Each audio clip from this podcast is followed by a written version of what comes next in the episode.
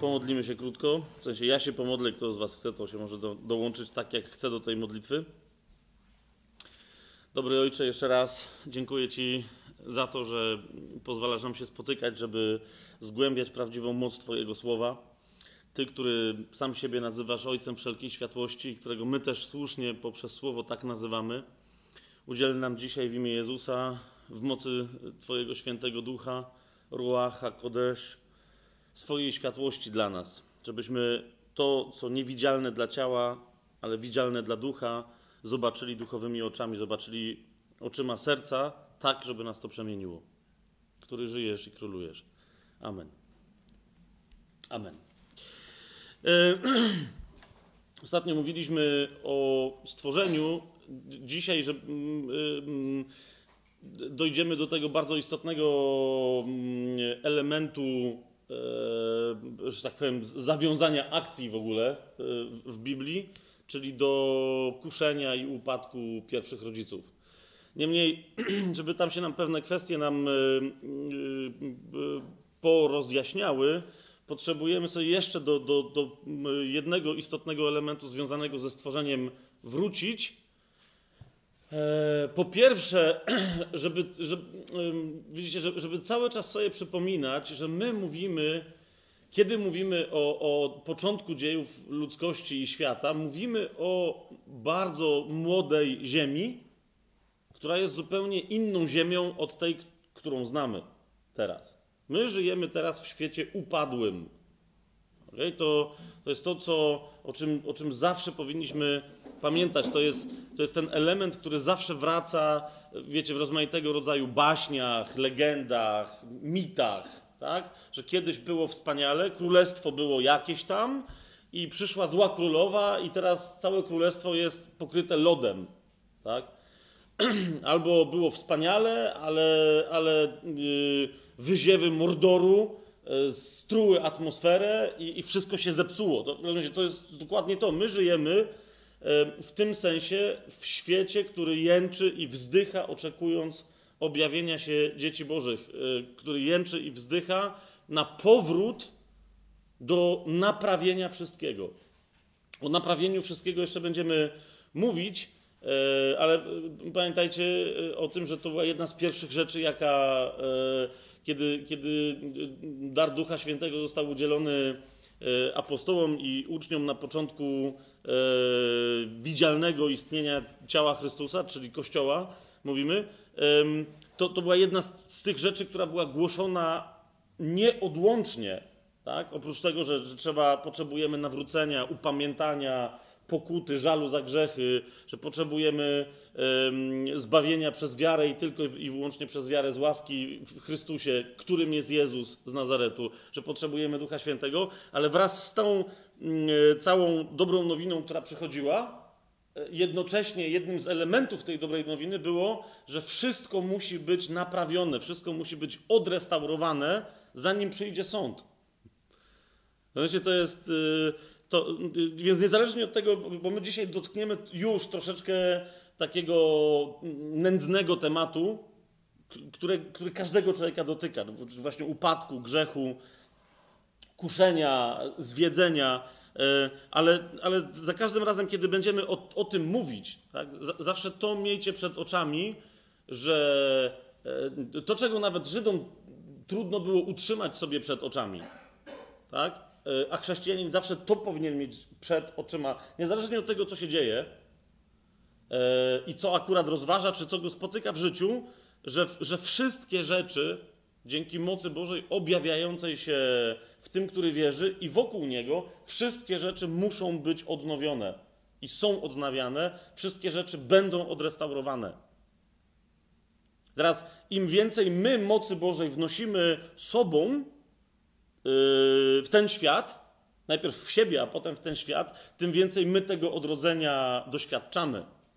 To jak Jezus powiedział, oni powiedzą, jak się mamy, pytali go uczniowie, jak my się mamy modlić? I on im powiedział, no módlcie się do Ojca, Ojcze nasz, który jesteś w niebie i tak dalej. I jednym z ważnych elementów tej modlitwy było módlcie się, bądź wola Twoja tak, jak jest w niebie, tak niech będzie na ziemi.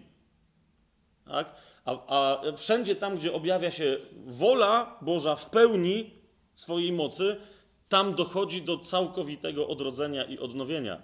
Z... Dlatego jak Jezus przyszedł i w pewnym momencie uczniowie zapewne pytali Jana Chrzciciela, czy to jest ten Mesjasz, którego się mamy spodziewać, bo trochę on dziwny jest. Trochę zamiast walczyć z Rzymianami, wprowadzać y, już Królestwo Izraela, to on jest jakiś dziwny, coś łazi, gada jakieś rzeczy, które są dosyć szokujące. I co więcej, on sam nas gorszy, a, a kiedy my się nim gorszymy, to on mówi, tylko wtedy, kiedy ja zacznę robić dopiero te rzeczy, po które naprawdę przyszedłem, to żebyście się wtedy nie zgorszyli. Oni mówią, no to, aha, to jeszcze jakieś większe szaleństwa będzie wyczyniał? Więc on ich odesłał, mówi, idźcie i sami się go spytajcie. Więc przyszli i mówią, e, przyszliśmy od Jana i się pytamy, czy ty jesteś tym Mesjaszem, który miał przyjść, czy mamy się spodziewać jakiegoś innego? I co im odpowiedział? Tak, ja jestem? Nie, odpowiedział, patrzcie, co się dzieje. Kulawi zaczynają chodzić normalnie, głusi słyszą, ślepi widzą. Ci, którzy byli uwięzieni w mrokach wszelkiej mrocznej niewoli, są wyzwalani. To, to jest to, kto inny może być Mesjaszem, jak nie ten, który odrestaurowuje, który przywraca życie, który uzdrawia, który odbudowuje, który uwalnia. Jasne? I teraz to, na co chcę zwrócić uwagę, jeszcze raz, więc dlatego pamiętajcie o tym, że jak my tutaj mówimy e, o, o zmianie, to my mówimy o, o ziemi, która była światem czystym, ubłogosławionym, pełnym mocy, a nie upadłym. Tak? Potem doszło do zmiany i w tym świecie, e, jak obserwujecie sobie historię powstawania, tak jak Bóg go stwarzał, e, tam jest bardzo konkretna logika zawarta w tej historii.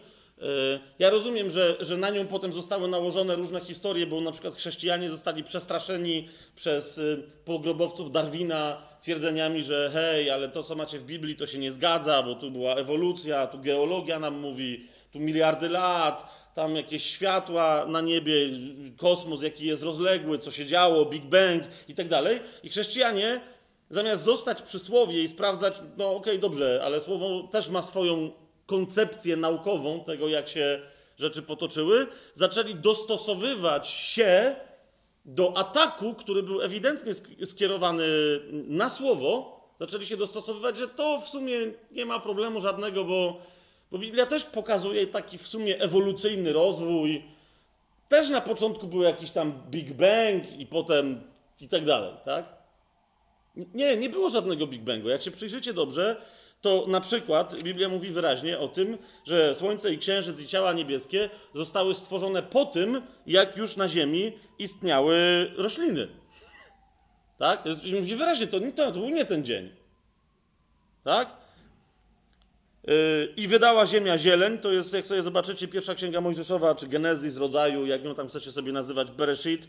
Pierwsza księga yy, w Biblii, Pierwszy rozdział, dwunasty werset. I wydała ziemia zieleń, ziele wydające nasienie według rodzajów jego i drzewo owocowe, w którym jest nasienie według rodzaju jego. I widział Bóg, że to było dobre i nastał wieczór i nastał poranek, dzień trzeci. A więc widzicie, jest, jest roślinność na ziemi, tak? E, a potem rzekł Bóg, Niech powstaną światła na sklepieniu niebios, aby oddzielały dzień od nocy i były znakami dla oznaczania pór, dni i lat. Niech będą światłami na sklepieniu niebios, aby świecić nad ziemią. I tak się stało. I uczynił Bóg dwa wielkie światła: większe światło, aby rządziło dniem, i mniejsze światło, aby rządziło nocą, oraz gwiazdy. I umieścił je Bóg na sklepieniu niebios, aby świeciły nad ziemią, i tak dalej, i tak dalej. I nastał wieczór, i nastał poranek, dzień czwarty.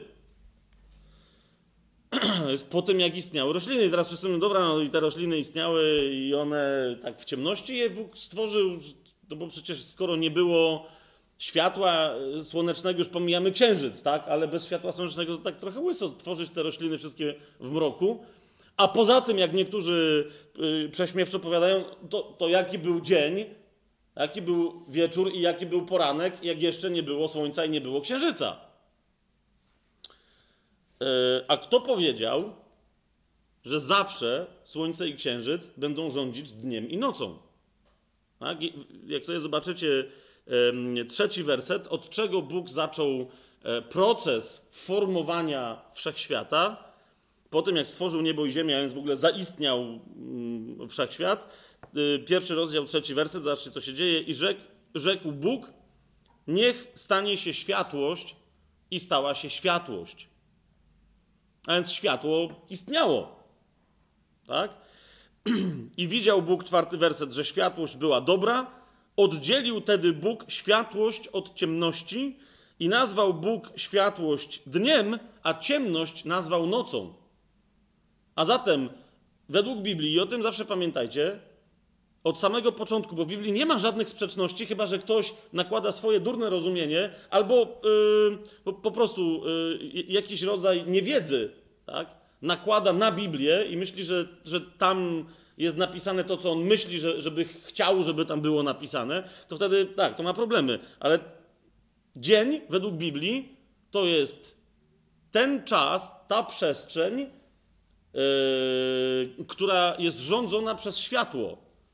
A nie dzień to, to, to nie jest pora na planecie Ziemia, kiedy Słońce akurat planetę Ziemia oświetla. Jest to jasne? To jest to. Kiedy znajdujesz się pod panowaniem światła, znajdujesz się w dniu, a kiedy znajdujesz się pod panowaniem ciemności, znajdujesz się w nocy. I dlatego, yy, i teraz niektórzy mówią, no ale to jest symbolika. Nie, to nie jest symbolika, po prostu. Światło zostało stworzone jako pierwsze i zostało oddzielone od ciemności. Zwróćcie też uwagę, że ciemność yy, to nie jest brak światła. Tak, niektórzy tu się y, kłócą o to, ale Biblia wyraźnie mówi, że Bóg oddzielił te dwie, te, te, te światłość i ciemność jakby jako byty. Tak? I jednemu z nich, jednemu z tych bytów powiedział, ty masz na imię światło, a drugiemu z tych bytów powiedział, ty masz na imię ciemność. Jasne to jest? Yy, ciemność to nie jest brak światła. I zresztą dzisiaj, e, jak kiedyś tam e, rozmawiałem ze znajomym astrofizykiem i on mi mówi, o wow, mówi, to oni to wiedzieli już wtedy, szaleństwo, my to teraz dopiero odkrywamy. Tylko on miał chyba na myśli jakąś ciemną materię w kosmosie czy coś takiego, ja się na tym nie znam, no nie? Ja przypuszczam, że kiedyś nauka sięgnie do tej wiedzy i zobaczy, że mm, rzeczywiście tak jest, no ale to jeszcze rzeczywiście nauka musi wrócić do bycia nauką, a musi przestać być religią. Więc e, jeszcze raz, ale teraz dlaczego to jest istotne i czemu ja o tym wspominam, o tym świetle? Bo widzicie, e, tutaj pojawia się słowo e, hebrajskie, które jest inne od tego słowa, które się pojawia w wersecie 14. Tak? Czyli tu, i tu ładnie na przykład w tym tłumaczeniu warszawskim mamy pokazane, niech się stanie światłość i stała się światłość. Według mnie wszakże powinno być powiedziane co? Tutaj, niech się stanie światło. Po prostu, bo my w języku polskim, mówimy, jak mówimy światło, to mamy na myśli to coś, co nie wiemy czym jest, ale jest jasne. Jak mi nie wierzycie, że nie wiemy czym to jest, to, to, to jak macie, ktoś was może uczy fizyki, no to, to wie o tym, tak? Że albo coś ma naturę korpuskularną, albo ma falową, no nie? A ja zawsze za to zostałem parę dwój, jak w podstawówce e, jeden z pierwszych momentów, kiedy powiedziałem, że nie, tego nie kupuję. Najpierw dowiedzieliśmy się na fizyce, to były jeszcze komunistyczne czasy, więc myślałem, że komuna jest głupia, ale dzisiaj się ponoć to nie zmieniło, tak? Najpierw się dowiedzieliśmy, że albo coś jest takie, albo jest takie. Jak, jak jest falowe, to nie jest korpuskularne i odwrotnie. A potem na, na którejś kolejnej lekcji dowiedziałem się, że wszakże światło ma naturę korpuskularno-falową. No to mówię, no przecież to nie może tak być. No ale w tym wypadku tu jest taka dziwna rzecz, że no właśnie. Błaszkiewicz, nie, nie zadawaj więcej pytań, pała, siadaj, no nie? A zatem tu chodzi o światło, o, o, o to coś bardzo dziwnego, co istnieje, a czego nie ma, tak? E, fotony, które nie mają, mm, e, nie ważą, nie mają masy, a mają energię. No, teraz może fizycy by mnie wyśmiali, no nie? nie? Nie znam się, na tym się nie znam, ale wiem, co tu mówi Biblia. Tu ona mówi, że na początku zostało stworzone światło, a y, te w 14 wersecie te światła na sklepieniu niebios, to dosłownie, to, to nie jest or kolejne, tak? E, orim, tylko to są maor. To są... E, to są lampiony. Znaczy, to są, to są kondensatory światła. To są dokładnie tak samo się nazywa, nie wiem, lampki oliwne i tak dalej, i tak dalej, tak? To są rzeczy, przez które działa światło, a nie które produkują światło. I dlatego w tym sensie, bo niektórzy mówią, że no tu widać, że Biblia w ogóle nie wie o co chodzi, no nie, bo większe światło, czyli słońce, no to jest światłem, bo se produkuje to światło, tak? No a to mniejsze światło, przecież jakie to jest światło? Przecież ono nie produkuje światła, bo odbija tylko światło słoneczne, czyli księżyc, tak? A Biblia mówi, doskonale wiem o tym, bo jestem słowem Boga, że mniejsze światło jest tak samo nieprodukowane, jak większe światło też nie jest produkowane. Okay? Światło będzie istnieć niezależnie od tego, czy będą istnieć gwiazdy. Tak mówi Słowo Boże. Jest to jasne? Więc światłość jest pewnego rodzaju rzeczywistością, która się tyczy wszystkiego, co, uwaga, żyje. To, to, ja nie chcę teraz do, po te wszystkie sięgać, takie wiecie, te właśnie te naukowe rzeczy, tak? Że życie w absolutnej ciemności jest niemożliwe. To takie, jakie my znamy, życie organiczne i tak dalej. Tak, że ono jest, światło jest potrzebne do, do, do wszystkich tamtych historii, ale też, jeżeli na przykład znajdziecie w Nowym Testamencie, na przykład w Ewangelii Mateusza, powiedzenie, że światłem ciała jest oko, to jest odniesienie się do tej kwintesencji życia, która została stworzona, e, może nie kwintesencji życia, ale podstawy, z której później życie pełnymi garściami czerpie. Tak? Więc to jest bardzo, ale to bardzo dla nas istotne i za chwilę zobaczycie, yy, jak bez tego zrozumienia później nawet takich prostych kwestii dotyczących się człowieka i tak dalej nie można zrozumieć, ale dzięki temu wiele innych kwestii z miejsca rozumieć zaczynamy. Teraz następna rzecz, to jest stworzenie człowieka. Myśmy się już do, yy, troszkę do tego stworzenia odnieśli, to jest pierwszy rozdział. Pierwsze, pierwszy ten opis stworzenia człowieka to jest 20, w pierwszym rozdziale w 26 wersecie.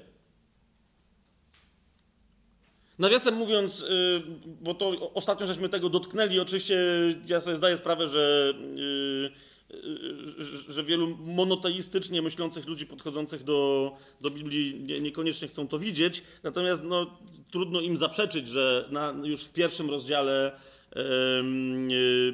Biblii rzeczywiście Bóg sam siebie przedstawia jako osobę mnogą, mnogoosobową, że się tak wyrażę, mówiąc, że jest Adonai, ale też, że jest Elohim. E, ale jakby tego było jeszcze mało, y, to tam, gdzie się pojawia jako po prostu Adonai, to, to jeszcze mówi sam do siebie w liczbie mnogiej. Tak?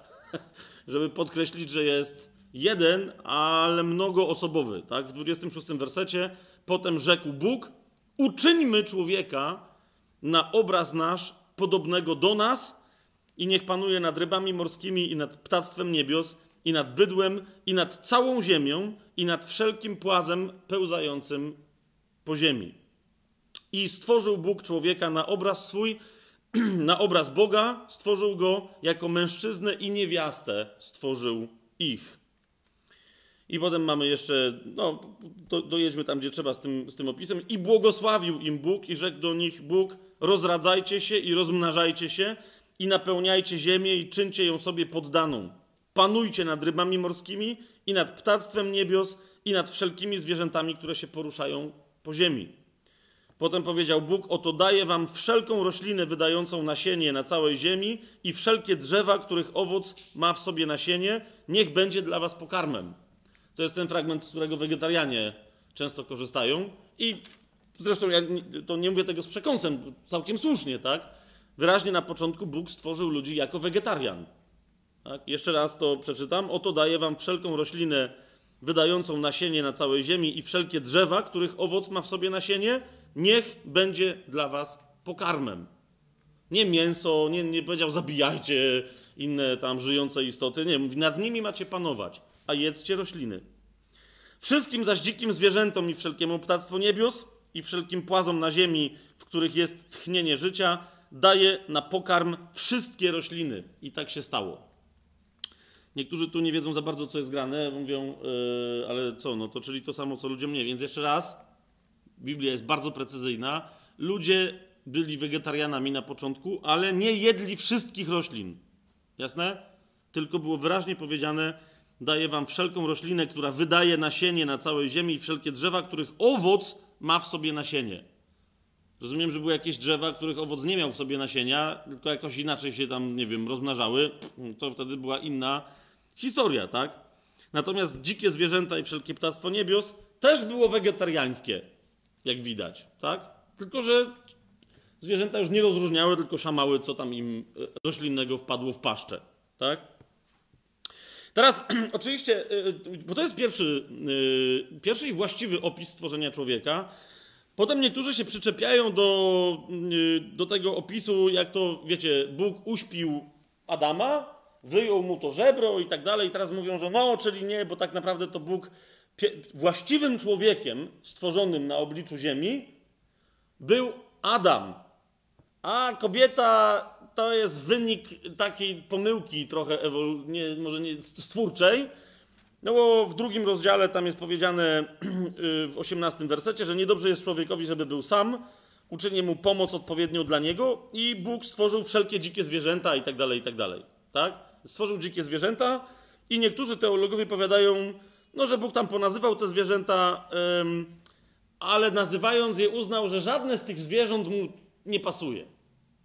No jest wyraźnie napisane znaczy w 20 wersecie, lecz dla człowieka nie znalazła się pomoc dla niego odpowiednia. No i wtedy powiedział, mówi, no dobra, no to, no to ci stworzę takie inne zwierzę, które będzie z twojej kości. Tak powiadają niektórzy teologowie i ten, e, nie ma się co bać tego słowa, seksizm teologiczny niestety pokutuje i się ciągnie aż do dzisiaj. Więc teraz, żeby wam troszeczkę pokazać, bo oni mówią, no przecież tu jest wyraźnie, tu jest opis stworzenia człowieka. To jest opis całkiem możliwe, że pewnej kolejności, rzeczywiście do której na przykład Paweł w pierwszym liście do Tymoteusza się odwołuje. Do tego jeszcze tu wrócimy, tylko że pamiętajcie, pierwszy opis jest w pierwszym rozdziale, a odniesienie do tego opisu, uwaga, znajduje się gdzie? W rozdziale piątym. Tam jest jeszcze, właśnie dlatego, że, że to jest po upadku, tak? Żeby jeszcze raz przypomnieć, jak został stworzony człowiek, żeby nie było żadnych wątpliwości. W piątym rozdziale yy, tej, tej pierwszej księgi mojżeszowej, tak? Jest napisane, to jest księga potomków Adama. Od pierwszego wersetu idziemy. I tam jest powiedziane wyraźnie, kiedy Bóg stworzył człowieka na podobieństwo swoje, uczynił go jako mężczyznę i jako niewiastę stworzył ich oraz błogosławił im i nazwał ich ludźmi, gdy zostali stworzeni. E, Okej, okay, tak mówicie, no, no dobra, no, czyli byli ludźmi, ale i tak kobieta była później. E, żebyś, widzicie, ja rozumiem, że po polsku to jest bardzo trudno przetłumaczyć z jednego prostego powodu. Otóż po hebrajsku słowo człowiek e, i imię Adam to jest jeden i ten sam wyraz. Adam znaczy człowiek, i akurat facet, człowiek,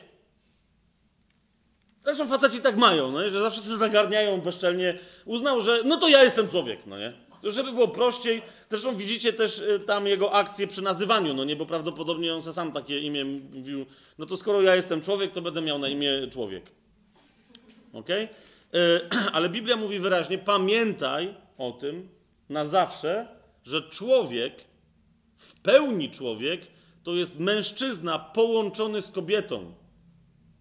Wręcz aż do tego stopnia, że Żydzi uważają, że mężczyzna, który się nie łączy z kobietą w małżeństwie, albo kobieta, która się nie łączy z mężczyzną, w zasadzie nie jest w pełni człowiekiem. Rozumiecie, nieważne jaka to jest płeć, ale dopiero człowiek, który się łączy w małżeństwie z osobą drugiej płci, dopiero jest w pełni człowiekiem.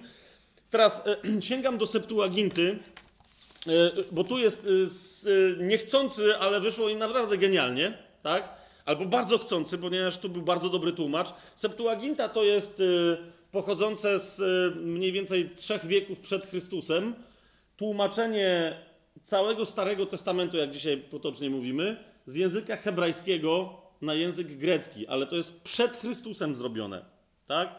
O tyle dla nas jest istotne, że no hebrajski jest, jest językiem niezwykle tajemniczym, który przez, no tam przez parę tysiącleci, dosłownie przez parę, dwa ponad tysiąclecia był martwy. W związku z tym nie do końca wiemy czasem, jak czytamy po hebrajsku, o co tam chodzi. Natomiast tutaj mamy świadectwo Żydów, tak, którzy mówili po hebrajsku, którzy pisali po hebrajsku, czytali po hebrajsku, którzy przełożyli nam Stary Testament hebrajski, przełożyli nam na język grecki, który my już znacznie lepiej rozumiemy, który też pasuje do naszej chociażby europejskiej y, mentalności. Jasne to jest? I teraz posłuchajcie, i, i, teraz to tłumaczenie na język polski jest tłumaczeniem z Septuaginty, ale zobaczcie, jak bliskie ono jest naprawdę. Nie znalazłem bliższego w języku polskim temu, co tu w oryginale jest napisane. I zauważcie, jak to jest nieprawdopodobnie szokujące, co Biblia tutaj mówi. Czytam jeszcze raz, piąty rozdział od pierwszego wersetu. To jest księga narodzin ludzi. Kiedy Bóg w owym dniu stworzył Adama, stworzył go na wzór Boga. Stworzył go, lub też ich, bo nagle tam przeskakuje ten, yy, ten zwrot, stworzył ich jako mężczyznę i jako kobietę i pobłogosławił ich. I teraz uważajcie, w tym dniu, kiedy ich stworzył, nadał im imię Adam. Nie facetowi, tak? Ale powiedział wyraźnie, ty jesteś Adam i jak sobie potem chcesz tak w dowodzie wpisać, to jest ok. Ale pamiętaj, że jesteś Adam tylko z nią. I ty też do niej powiedział, pamiętaj, że jesteś Adam tylko z nim. Jesteście człowiek, a Adam znaczy dosłownie, no nie, nie człowiek, tylko, tylko istota stworzona z, z pyłu ziemi. To dosłownie znaczy ziemianin, tak? Więc jesteś ziemianinem, jesteś człowiekiem, ziemianinką, no właśnie, nie wiem, ziemianinostwem, w momencie, kiedy jesteście razem. Jest, jest to jasne, co się tutaj dzieje?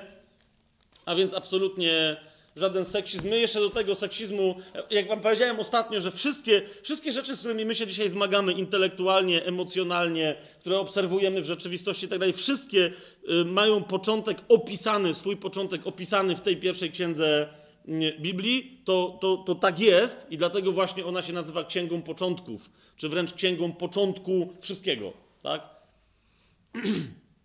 Potem jeszcze pokażę wam drugą rzecz w związku z tą Ewą, czemu ona i kobietą, tak? Czemu ona podpadła niektórym teologicznie, religijnie nastawionym mężczyznom. I znowu pokażę wam, że to jest oczywiście, Biblia mówi wyraźnie, że to jest błąd yy, i go potępia. Nie w tym sensie też, no dobra, ale to tam dojdziemy, tak? Yy, więc stworzenie człowieka to jest właśnie jeden, pierwszy rozdział 26-30 i uzupełnienie do tego zawsze, pamiętajcie, to jest piąty rozdział. Tak? To jest piąty rozdział, yy, pierwszy, drugi werset.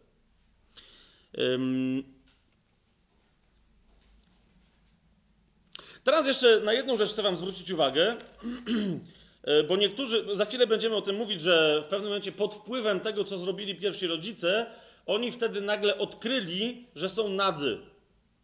Tak? I jakby to jest takie, że aha, wcześniej nie wiedzieli i tak trochę trwali w jakiejś niewiedzy. To jest trzeci rozdział, siódmy werset. Tam zobaczycie, wtedy otworzyły się oczy im obojgu i poznali, że są nadzy. Macie to? Otóż, widzicie, to, nie, to no właśnie, żeby potem wiedzieć, co tu się w ogóle wydarzyło, znów musimy mieć pełne odniesienie. Zwróćcie uwagę, w drugim rozdziale, w 25 wersecie jest wyraźnie powiedziane, że pierwsi rodzice doskonale wiedzieli o tym, że są nadzy.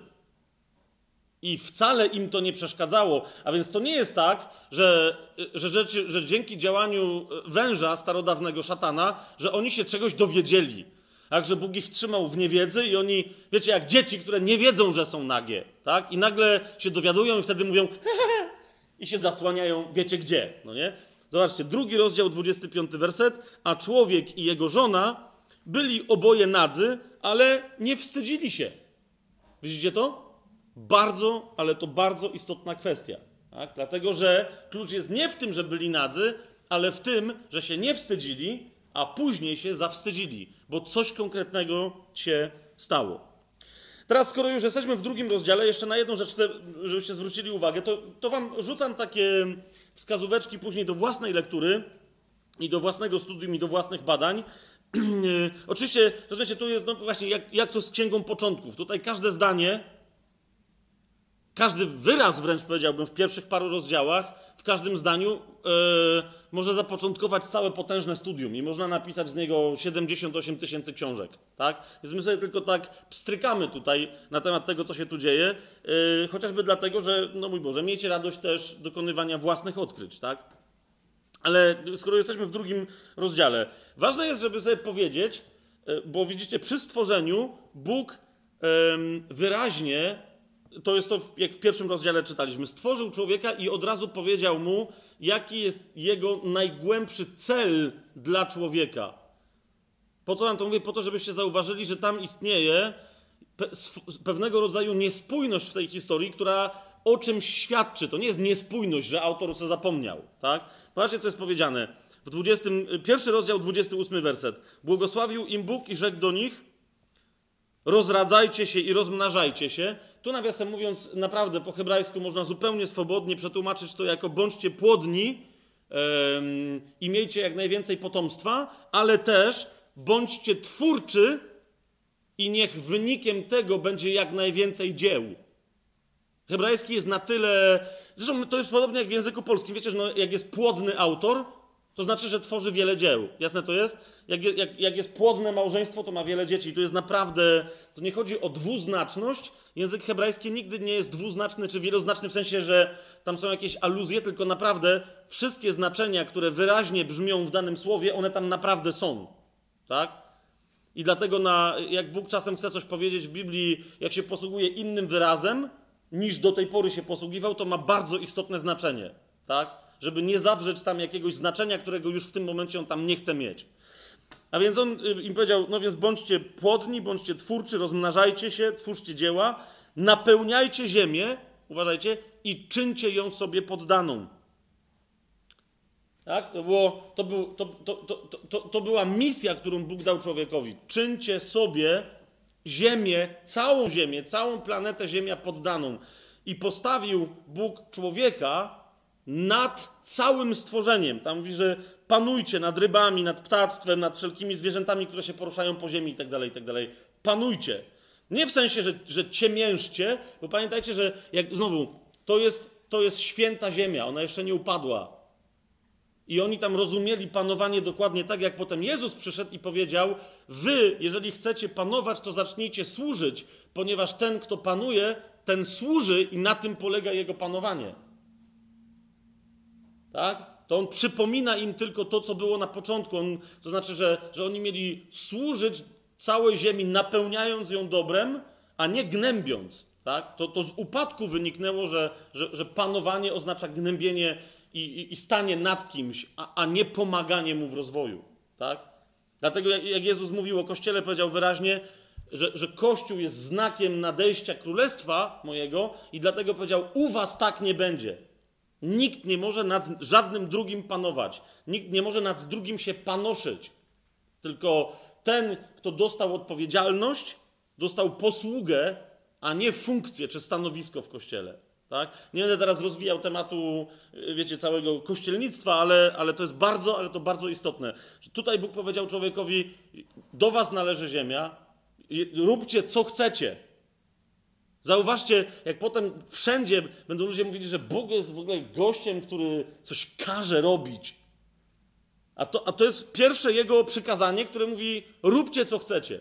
Macie całkowity power ode mnie, całkowite zaufanie i macie dosyć dużą piaskownicę do zabawy. No nie macie całą planetę. Teraz dlaczego wam na to zwracam uwagę? Bo popatrzcie, przechodzimy do drugiego rozdziału i tam nagle widzimy rzecz, która no, jest, jest bardzo potem ważna dla, dla dal- dalszej historii, która jest dziwna, bo wydaje się być wobec tego potężnego błogosławieństwa dla ludzi, dla Adama i dla Ewy, wydaje się być no wstrząsającym wręcz ograniczeniem nagle. Mianowicie to jest drugi rozdział.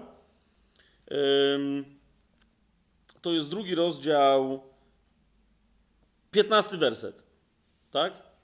Tam macie wcześniej opis. Y, oczywiście, wiecie, śmieszą mnie dzisiaj te badania, gdzie dzisiaj, gdzie jest, gdzie jest ogród Eden. Tak? I tam widzą niektórzy, że no bo tu jest rzeka Tygrys i jest Eufa, jest Piszon, aha, okej. Ale to są brednie, tak? W sensie my jesteśmy na ziemi, która przeszła po pierwsze upadek, po drugie przeszła p- potop, tak? Taki planetarny. W związku z tym, jasne, znajdź dzisiaj Eden. Jak najbardziej. I jeszcze według oznaczeń geograficznych, które się tyczyły Ziemi w wersji 1.1, a my żyjemy na wersji 3.715, tak? Więc, więc to tam pomijam, chociaż to jest dosyć interesujące w tym opisie, co za chwilę się okaże, dlaczego jednak warto zgłębić ten opis Edenu. Ale zobaczcie 15 werset. I wziął Pan Bóg człowieka i osadził go w ogrodzie Eden. I tu nagle jest, po pierwsze, yy, po pierwsze go wyraźnie posadził w miejscu, które się różni od całej ziemi, bo ziemia jest dzika, a Eden dlatego jest ogrodem, że się różni tym, że jest uprawiany. Jest to jasne? To jest dokładnie takie znaczenie. Tym się różni ogród od zapuszczonej dżungli, że ogród jest uprawiany, ktoś się o niego troszczy i tak dalej, tak? Skoro to już był ogród, zanim człowiek tam się pojawił, to ktoś się musiał o niego troszczyć. Wcale niekoniecznie Bóg, bo niektórzy mówią, że Bóg. Jak sobie popatrzycie, jak się Bóg troszczy o tam lasy i tak dalej, to on. Nie, nie. On, on zawsze do roboty porządkującej jakich ma przeznaczonych zawodników. Tak? A więc ogród był uprawiany, a teraz człowiek został więc po pierwsze trochę zamknięty w tym ogrodzie, chociaż to nie jest żadne więzienie, bo nie jest tak, że mu nie wolno stamtąd wyjść, tak? Ale jest troszkę uwiązany, bo po drugie, zwróćcie uwagę, kazał temu człowiekowi uprawiać ogród i doglądać go. I to jest całkiem dobre tłumaczenie, to, które to mam, czyli strzec go. Jak widzicie, polskie to słowo doglądać znaczy nie tylko oglądać, mieć baczenie na coś, ale właśnie, że patrzysz także po to, żeby pilnować tego, żeby się tam nie stała mu krzywda, tak? A więc na początku człowiek się dowiedział, cała ziemia dla ciebie, ale tymczasem mam tu dla ciebie taką robótkę yy, małą, no nie, jeden ogród. Widzicie, to jest zawsze ta sama logika, tak? To nie znaczy, że Bóg zaprzeczył temu, co powiedział w pierwszym rozdziale, tylko powiedział, okej, okay, to, co później się dowiadujemy w Ewangelii od Jezusa, tak? Kto będzie wierny w rzeczach małych, nad dużymi go postawię. Tak? Bóg zawsze postępuje z człowiekiem jak nauczyciel i go uczy. Więc tak samo tu widać, że ten ogród Eden, tam był dalszy plan. Naprawdę, jakby ludzie nie upadli, to byłaby dalsza historia, tak? No ale upadli, to też była dalsza historia, tylko no inna niż ta, która mogła być. Chodzi mi tylko o to, że ten ogród Eden to, to była lekcja. Nawet nie szkoła, ale to była lekcja. Widzicie to? Tak? Dostali konkretną oni od Boga robotę. Jak niektórzy mówią, że to była umowa między Bogiem a człowiekiem i to było przymierze. Nie, przymierze jest zawarte wyraźnie w pierwszym, yy, w pierwszym rozdziale. Tak? I jeszcze druga bardzo istotna rzecz, tak? bo człowiek tam dostał zadanie, on mówi, żebyś ty potem był tak twórczy, żeby rządzić całą ziemią, najpierw pokaż mi, że umiesz wydobyć owoce z tych drzew, które rosną w ogrodzie. I teraz druga rzecz. Jak już Y, dostał zadanie człowiek, to zobaczcie drugi rozdział, szesnasty werset. I dał Pan Bóg człowiekowi także taki rozkaz. Z każdego drzewa tego ogrodu możesz jeść, ale z drzewa poznania dobra i zła nie wolno ci jeść, bo gdy tylko zjesz z niego, na pewno umrzesz. I teraz rzecz jest dosyć prosta możesz jeść jedzenie, które spowoduje, że będziesz zawsze żyć. I Bóg mówi, to jest raczej dobre, żeby żyć. Jakby niespecjalnie, wiecie, nawet w tym upadłym świecie ludzie dyskutują na ten temat i jest tylko wielką tragedią, że czasami niektórzy popełniają samobójstwo.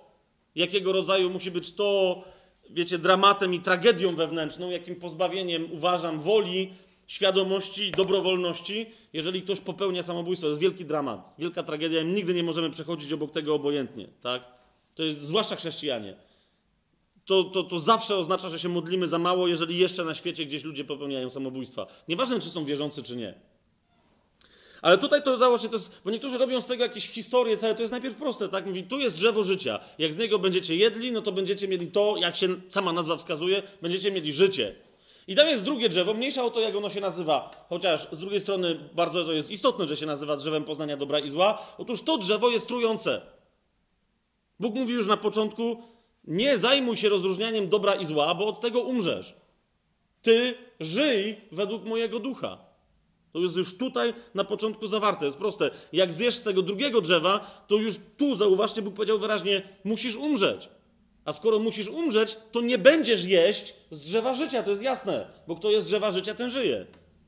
Klarowna rzecz? Prosta historia, choć za chwilę ona się nam troszkę pokomplikuje, tylko chcę wam pokazać, że po prostu na początku Bóg powiedział ludziom, istnieją dwa miejsca, jedno jest centralne, zwróćcie uwagę, drzewo w środku ogrodu, bo to drzewo, z którego no, oni mogą jeść, stoi w środku ogrodu. O tym mówi werset dziewiąty drugiego rozdziału. Wyrosło z ziemi wszelkie drzewo przyjemne do oglądania i dobre do jedzenia, oraz drzewo życia w środku ogrodu, widzicie to? I drzewo poznania dobra i zła gdzieś tam. Jak mówią na Śląsku, kaś tam. Kaś tam wyrosło drzewo poznania dobra i zła. A drzewo życia w środku. I Bóg je sobie przeciwstawia. Mówi, tam to jest na obrzeżach, tamtego nie jedz, bo umrzesz, chociaż twoja wola, tak? Tylko ci mówię, nie jedz, bo umrzesz. Ostrzegam cię. A tu masz drzewo życia. Teraz jak już mamy te, bo tam sobie możecie potem czytać, zachęcam was do tego jak najbardziej, żebyście po, pozgłębiali tę historię, popatrzyli, co tam jest napisane, ale przechodzimy do rozdziału trzeciego, gdzie ni stąd, ni zowąd pojawia się kolega wąż. Tak? Trzeci rozdział zaczyna się od słowa a wąż był chytrzejszy niż wszystkie dzikie zwierzęta, które uczynił Pan Bóg. Tam z tymi nie będziemy się teraz wdawać w te dzikie zwierzęta i w te wszystkie inne historie. Jest rzeczą oczywistą i jasną, że ten wąż to jest szatan. Dlaczego to jest rzeczą oczywistą i jasną? Nie dlatego, że tak mówią w kościele, nie dlatego, że tak piszą w starodawnych książkach, tylko dlatego, że tak mówi Biblia. Natomiast jedno chcę, żebyśmy, jeszcze raz, żebyśmy sobie to bardzo mocno e, uświadomili, że my dzisiaj nie mamy absolutnie żadnej podstawy, żeby móc powiedzieć, czym w sensie fizycznego zjawienia, w sensie możliwości, umiejętności zmysłowego poznania, czym był wąż, jako kto się jawił przed oczami pierwszych rodziców. Tak? Możemy przypuszczać, że był kimś podobnym w jakimś sensie do Boga, bo oni wyraźnie tutaj nie, się go nie boją. Tak? Nie, oni nie mówią, wow, wow, co przylazło. Tak? A jednocześnie się odróżnia od innych zwierząt stworzonych, yy, stworzonych przez Boga. Teraz, żeby y, wam to tutaj, bo oczywiście możemy sobie sięgnąć, jak otworzycie w Nowym Testamencie objawienie 20, y, 20 rozdział, drugi werset. To jest to, od czego myśmy w zasadzie zaczęli, tak? Czyli do czego zmierzamy. Kiedyś tenże właśnie wąż starodawny, którego pierwsze objawienie mamy w trzecim objawienie, w cudzysłowie. Y, a zatem y, pierwsze zjawienie, nie objawienie, to przesadziłem teraz, tak? Mamy w trzecim rozdziale Księgi Rodzaju. Y, na końcu się dowiadujemy w dwudziestym rozdziale, w drugim wersecie. Potem, jak on, jak on skończy, to wiemy, tak? Skończy w jeziorze ognia przygotowanym, jak powiedział Pan Jezus, diabłu i jego aniołom, ale w 20 rozdziale, w drugim wersecie o nim jest powiedziane naraz yy, o tym, że anioł przyszedł i pochwycił kogo? Smoka, węża starodawnego, którym jest diabeł i szatan. Prosta rzecz, tak? Wszystkie te określenia wiedzicie, że się odnoszą do jednego yy, zawodnika. Do tego zawodnika, o którym jest powiedziane, i skoro już jesteśmy w objawieniu, to sobie otwórzcie 12 rozdział objawienia. I tam y, czytamy od siódmego wersetu. Tu jest wyraźnie zasugerowane, że ten wąż y, istniał na początku jako anioł i to umiłowany przez Boga, tak jak wszyscy inni. I tam się coś wydarzyło. Więc 12 rozdział, 7 werset. I wybuchła walka w niebie. Michał i aniołowie jego stoczyli bój z kim? Ze smokiem. No właśnie. I walczył smok i jego aniołowie, ale nie przemógł i nie było już dla nich miejsca w niebie. I co się wtedy stało? I został zrzucony ogromny smok, wąż starodawny. Widzicie, jest jeszcze raz to samo określenie. Ogromny smok, wąż starodawny, zwany diabłem i szatanem, który zwodzi cały świat, został zrzucony na ziemię, zrzuceni też zostali z nim jego aniołowie. Jasny jest kierunek? A więc, a więc mieli wielką chwałę, ale zostali zrzuceni na ziemię. niektórzy mówią, no i to jest tyle w piśmie na ten temat, cała reszta to są brednie teologów. Nie brednie teologów. Otwórzcie sobie uwaga, wiecie, to jest jeden z tych elementów, gdzie, gdzie, gdzie widać, jak wielką wartość ma całe Pismo Święte, a nie, że tylko czytamy Nowy Testament. Bo właśnie od tych, którzy czytają tylko Nowy Testament, się dowiadujemy, że o wężu starodawnym jest tyle. Szokujący yy, prorok Ezechiel. Otwórzcie sobie proroka Ezechiela. Yy, rozdział 28 którym jest y, jasno wiele powiedziane na temat węża starodawnego. Kto to się pojawił w tym ogrodzie Eden, tak? Bo niektórzy po prostu rysują, że tam wąż i jeszcze zwróćcie uwagę, co się dzieje, tak? Że ten wąż tam się wije po drzewie i przychodzi do Adama i do Ewy w tych wszystkich reklamach, filmach i tak dalej, obrazkach. Ale skoro Bóg potem mu powiedział, za karę czołgać się będziesz, to znaczy, że on wtedy jeszcze no, musiał mieć jakieś odnóża, no nie? Skoro za karę mu odpadły, tak? Nie wiemy co, jak on tam wygląda. Ale jeszcze raz, 28 rozdział Księgi Ezechiela. Otwórzcie sobie, y, czytajmy od 12 wersetu. Tam jest powiedziane, synu człowieczy, zanuć pieśń żałobną nad królem Tyru i powiedz mu, tak mówi wszechmocny Pan.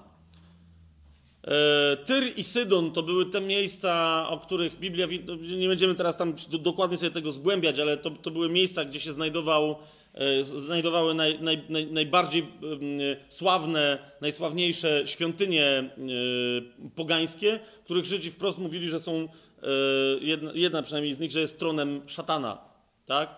Więc jak tutaj jest mowa o, o władcy Tyru, to całkiem możliwe, że to był jakiś tam konkretny historyczny władca Tyru, ale tu y, jemu zostały przypisane cechy, czyli jakby zostało powiedziane, że, że on jest taki sam jak Nehusztach, jak, jak wąż z ogrodu Eden. Dlaczego tak? Mówimy, no zobaczcie, co jest napisane. Ty, który byłeś odbiciem doskonałości. Doskonałości kogo? No oczywiście, że tylko Boga. Pełnym mądrości i skończonego piękna. Słyszycie to? Doskonałość, mądrość i piękno. Byłeś w Edenie, jest tu wprost wyraźnie powiedziane. Byłeś, no przecież król Tyru, jakiś tam władca historyczny, nie był w Edenie, tak? To był tylko i wyłącznie tenże właśnie starodawny wąż. Byłeś w Edenie, ogrodzie Bożym, okryciem twoim były wszelakie drogie kamienie. I on prawdopodobnie taki tam przylazł, dlatego y, zwróćcie uwagę, że no, kobieta się nim zainteresowała pierwsza, no nie? Bo zauważcie, był, byłeś okryty wszelkimi drogimi kamieniami, karneolem, topazem i jaspisem, chryzolitem, berylem i onyksem, szafirem, rubinem i szmaragdem. Ze złota zrobione były twoje bębenki, a twoje ozdoby zrobiono w dniu, gdy zostałeś stworzony. Ja nie wiem, czy wszystkie panie znają te wszystkie kamienie szlachetne, czy, albo czy, czy panowie, ale... Yy, Kiedyś bym się przeszedł do, do jubilera, żeby zobaczyć, bo to, to całkiem interesujące doświadczenie. Nie umiem sobie ich nawet wyobrazić, co to są za, za ten. I teraz popatrzcie. Pojawia się tutaj też wyraźnie postać tego cheruba, któremu później Bóg każe bronić wstępu do ogrodu Eden. Tu jest on też wyraźnie opisany. Obok cheruba, który bronił wstępu, postawiłem cię. A? A więc tam były dwie istoty mm, anielskie. Byłeś na świętej górze Bożej, przechadzałeś się pośród kamieni ognistych. Nienagannym byłeś w postępowaniu swoim od dnia, gdy zostałeś stworzony, aż dotąd, gdy odkryto u ciebie niegodziwość. Dzisiaj następuje zmiana. I teraz co się dzieje? Przy rozległym swoim handlu napełniłeś swoje wnętrze gwałtem i zgrzeszyłeś. Wtedy to wypędziłem cię z góry Bożej, a cherub, który bronił wstępu, wygubił cię spośród kamieni ognistych. Tak? Tam potem macie dalej cały opis, bezcześciłeś moją świątynię i tak dalej. Jak chcecie się czegoś na temat natury szatana, tego, który się pojawia, to, nie jest żaden wężyk, rozumiecie? To jest bardzo potężna istota, na, na wpływ której została wystawiona Ewa, nie wiedząc w ogóle za bardzo z czym ma do czynienia, tak? Zobaczcie, Izajasz 14 rozdział.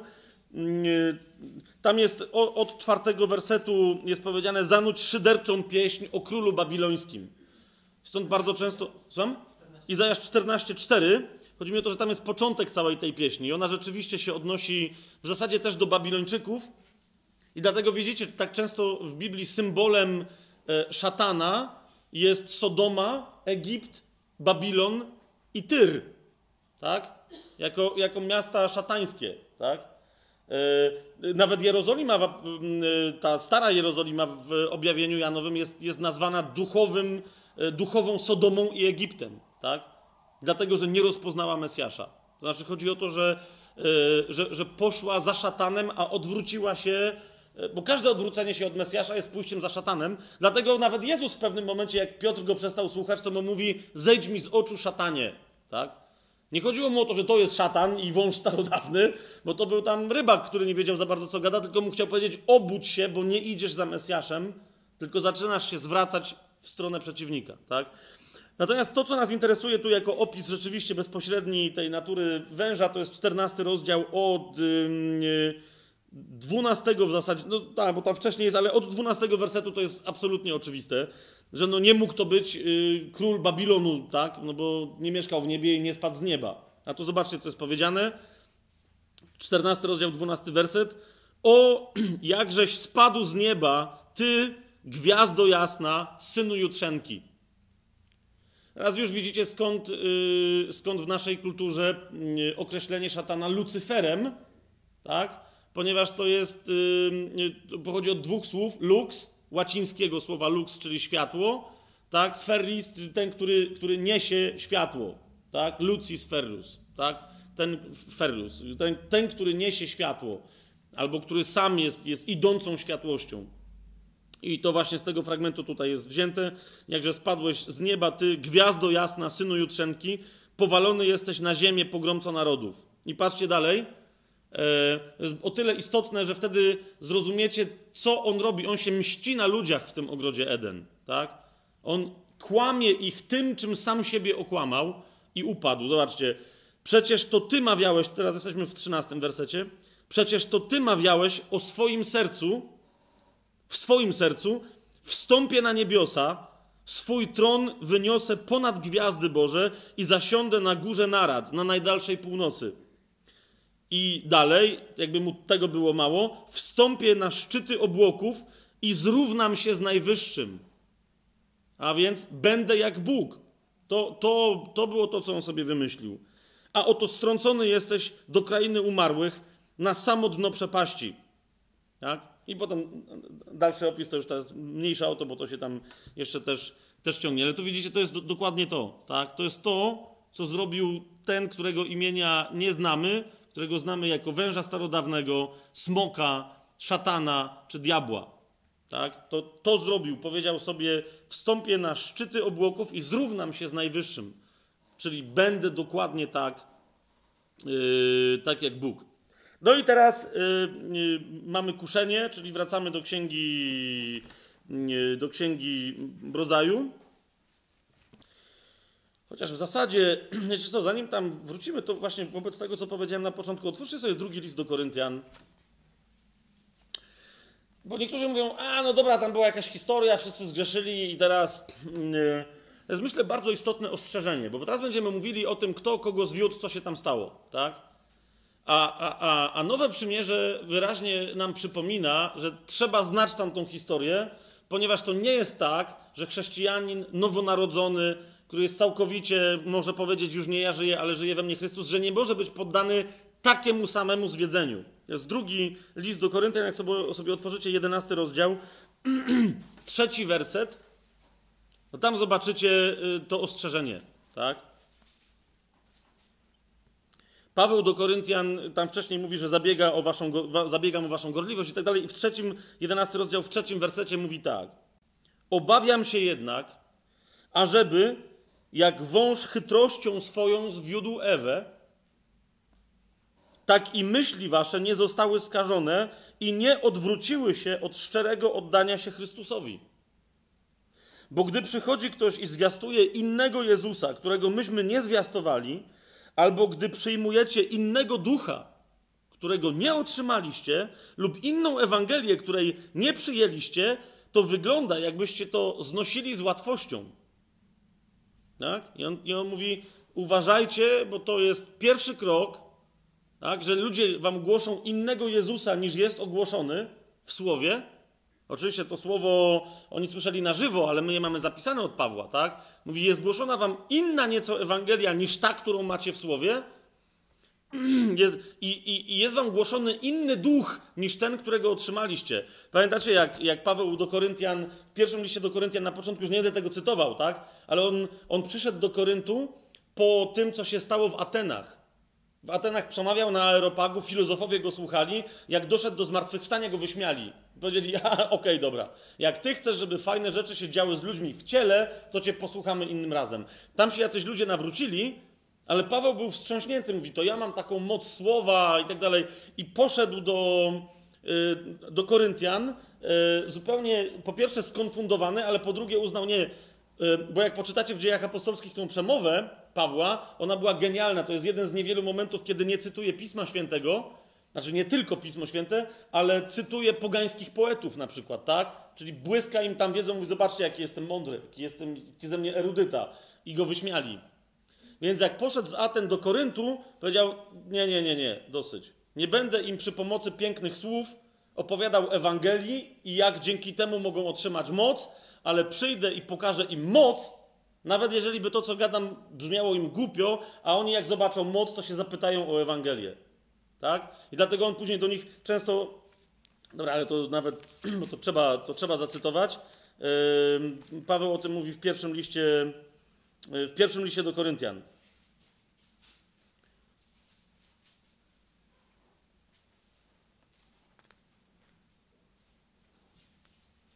Zaraz na, na początku macie o, o, o mocy krzyża yy, w pierwszym rozdziale od 18 wersetu, a Paweł o tym swoim doświadczeniu mówi w drugim rozdziale.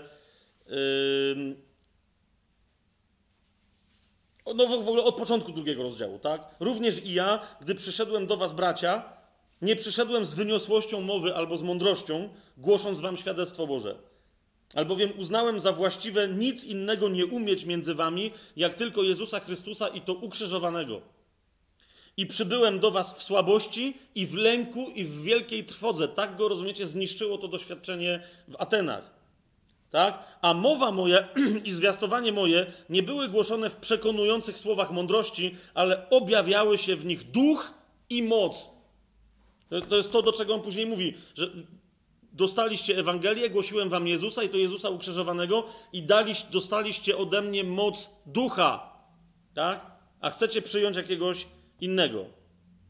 Aby wiara wasza, to w piątym wersecie mówi, nie opierała się na mądrości ludzkiej, lecz na mocy Bożej. Yy, dobrze, więc jak już mamy to, to ostrzeżenie, to teraz przejdźmy do, teraz przejdźmy do, żebyście widzieli, że trzeba dobrze zgłębić historię upadku ludzi, żeby nawet będąc dzisiaj chrześcijaninem, żeby nie dać się zwieść, bo Paweł wyraźnie powiedział Koryntianom, już was nechusztach, już was wąż robi w konia, albo w zaskrońca raczej, bo takiego nieudanego węża, już was robi, mimo że macie, dostaliście ode mnie ducha pańskiego. Co jest grane? A zatem upadek pierwszych ludzi, trzeci rozdział, tam na pewno y, słyszeliście mnóstwo y, y, wykładów na ten temat, wykładni wszelkiego rodzaju, włącznie z moimi własnymi jakimiś tam produkcjami, że tak wyrażę, na, różnych etapach tego, co ja kiedyś publicznie robiłem, czy nawet teraz robię. Natomiast to, na, na co chcę Wam zwrócić uwagę, to, są, to, jest, to jest od czego w ogóle wąż zaczyna. Żebyście zawsze, ale to zawsze o tym pamiętali. Tak? W momencie, kiedy się rozpoczynają jakiekolwiek dyskusje związane z Biblią. Zobaczcie, y, wąż, trzeci rozdział, pierwszy werset, y, rzekł do kobiety i co powiedział do kobiety? Czy rzeczywiście Bóg powiedział? Tak? To, to, jest, to jest rzecz, która mnie zdumiewa, jak wielu chrześcijan dzisiaj, co nawiasem mówiąc, słuchajcie, jest, jest robotą. Jedyne, co może szatan zrobić dzisiaj, kiedy wszystko naprawdę coraz szybciej zmierza ku końcowi i Bogu dzięki, jedyne, co on może zrobić, to jak najwięcej ludzi zwieść, pokazując im co? Że chrześcijanie sami między sobą się kłócą jak idioci. I to jest zgorszeniem dla całego świata, i dlatego Jezus na końcu swojej ziemskiej działalności, to o co się modlił, najbardziej to była jedność. Ojcze, aby byli jedno. O to, o to Cię proszę, aby byli jedno. Oczywiście yy, inna rzecz, że mamy teraz mnóstwo na świecie chrześcijan, którzy się mienią chrześcijanami, a wcale nimi nie są. To jest jeszcze inna rzecz, tak?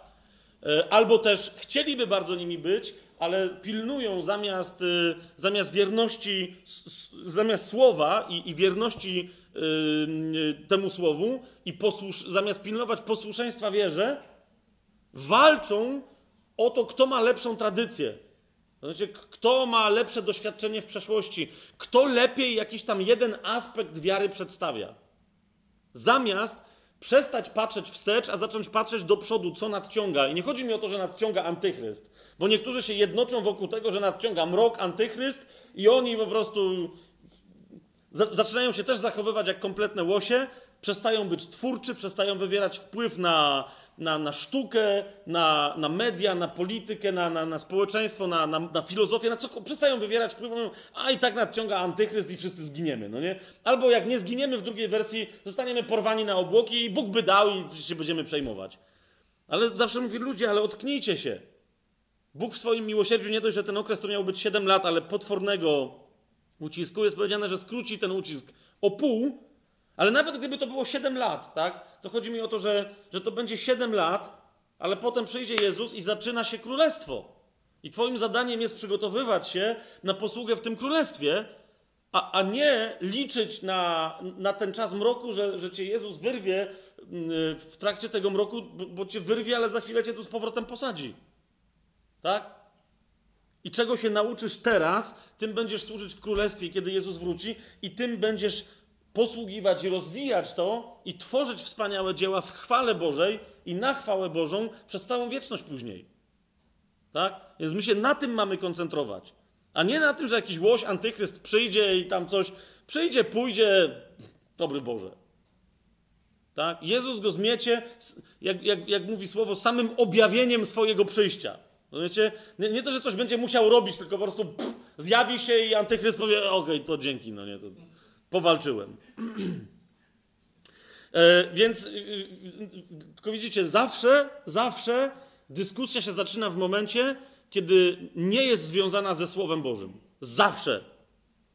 No I wielu chrześcijan dzisiaj się o to kłóci, patrzą na sobie w oczy i mówią dokładnie tak, jak szatan powiedział Ewie. Czy rzeczywiście tak Bóg powiedział? Ja już oczywiście pomijam tych chrześcijan, którzy właśnie ulegli ludziom, którzy powiedzieli, czy rzeczywiście tak Bóg powiedział, bo chyba głupio powiedział yy, i, i próbują e, zamieniać Biblię w jedną wielką alegorię, no nie? Że a, to w zasadzie to jest takie nauczanie duchowe, no nie? Tam nie ma żadnego konkretu, tam nie ma mięsa, to jest duchowe nauczanie. Możesz wziąć dowolny moment, otworzyłem teraz na przykład druga Księga Królewska, wyrocznia prorokini Huldy i dał taki rozkaz kapłanowi, idźcie zapytać się o wyrocznie Pana co do mnie, tak? Skończyłem czytać i teraz mogę wam mówić kazanie przez godzinę na ten temat, jakie znaczenie ma to słowo. Tylko łapiecie, y, ono ma sens w Biblii, ma swoją historię, ma swój kontekst. I ono nie jest od tego, żebym ja robił z nim dowolną rzecz. Tak? Bo ludzie mówią, no to ale w ten sposób, no to wiesz, no to czemu nie posłuchać sufich? Czemu nie posłuchać mędrców wschodu?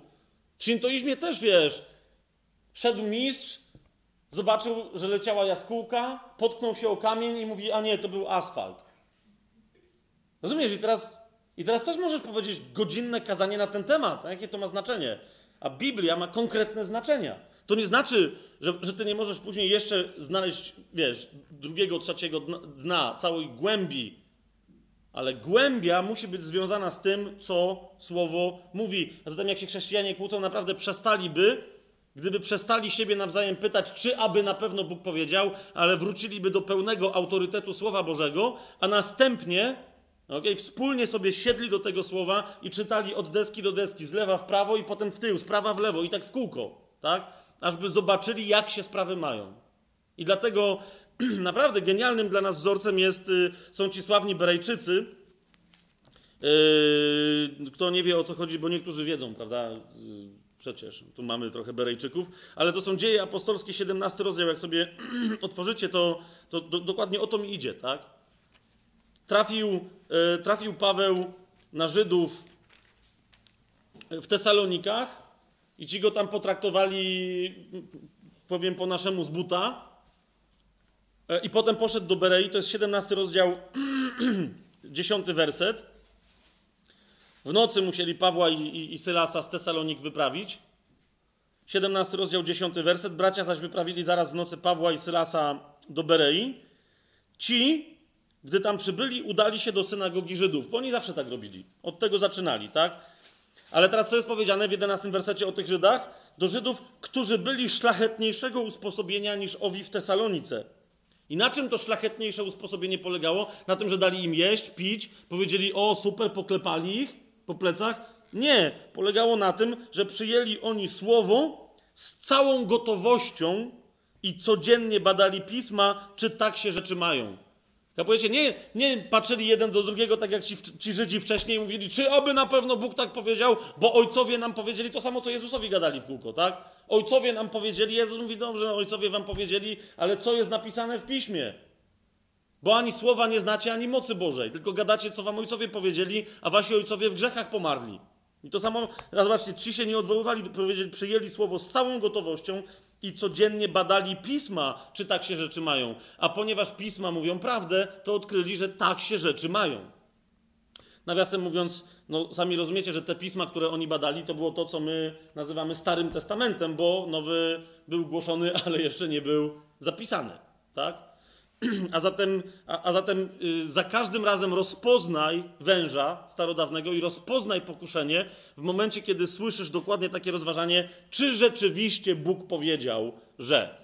A nikt nie poda ci dwóch albo trzech świadków, jak żeśmy sobie o tym mówili na w ogóle pierwszym z pierwszych naszych spotkań. Tak? Nie poda ci dwóch, trzech, czterech cytatów, które ci pokażą. Tak? Jeżeli ci powie, zobacz, tu jest napisane tak, tu jest napisane tak, tu jest napisane tak i tu też jest napisane tak. A więc wydaje mi się, że Bóg tak powiedział, a nie domyślam się. Yy, tu wiecie, to są, wracamy tu do, do, do tego kuszenia. To są tam różne historie, tak? I, i, I, możemy prześledzić to dokładnie, jak, jak szatan ym, oszukuje, y, jak szatan oszukuje Ewę, tak? I jej mówi, że o, oczywiste kłamstwo, y, że y, nie ze wszystkich drzew ogrodu wolno wam jeść, tak? Nawiasem mówiąc, zwróćcie uwagę, że szatan w momencie, kiedy. i wszyscy inni, którzy są, którzy są ducha złego, tak? Zawsze odwracają Słowo Boże, cytując prawie dosłownie Słowo Boże. Bo zauważcie, co tu jest powiedziane. On powiedział: Nie ze wszystkich drzew ogrodu wolno wam jeść. Jak, ode, jak odetniecie to nie na początku, to co dostaniecie? Szesnasty werset. Ze wszystkich drzew tego ogrodu wolno wam jeść. To jest dokładnie to, co powiedział Bóg, tylko tam szatan dodał zaraz na samym początku.